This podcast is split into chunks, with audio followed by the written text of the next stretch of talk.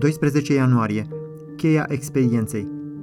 Dumnezeu poate să vă umple cu orice har pentru ca, având totdeauna în toate lucrurile din destul, să prisosiți în orice faptă bună.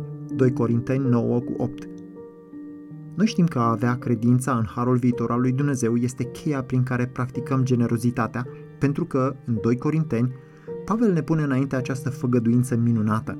Dumnezeu poate să vă umple cu orice har pentru ca, având totdeauna în toate lucrurile din destul, să prisosiți în orice faptă bună. 2 Corinteni 9 cu 8 Cu alte cuvinte, dacă vrei să fii eliberat de nevoia de a-ți ascunde banii, dacă vrei să fii bogat, adică bogat în har, pentru orice lucrare bună, atunci puneți credința în harul viitor.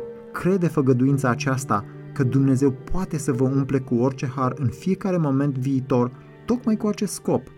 Am spus mai devreme că această credință în harul viitor este cheia pentru practicarea generozității, dar nu vreau să neg că există și o cheie istorică. Există o cheie a experienței și o cheie a istoriei. Când vorbește despre harul pe care l-au primit, Pavel le reamintește corintenilor despre cheia istorică a harului, căci cunoașteți harul Domnului nostru Isus Hristos, El, măcar că era bogat, s-a făcut sărac pentru voi, pentru ca, prin sărăcia lui, voi să vă îmbogățiți. 2 Corinteni 8 cu 9 Fără această lucrare istorică a harului, ușa generozității care îl înalță pe Hristos va rămâne închisă. Acel har trecut este o cheie indispensabilă a dragostei. Dar observă felul cum harul trecut lucrează în acest verset. El este făcut fundamentul, adică Hristos a făcut sărac, pentru harul viitor, anume ca noi să fim îmbogățiți. Astfel, cheia istorică a generozității noastre operează prin așezarea unei temelii la cheia practică a credinței în harul viitor.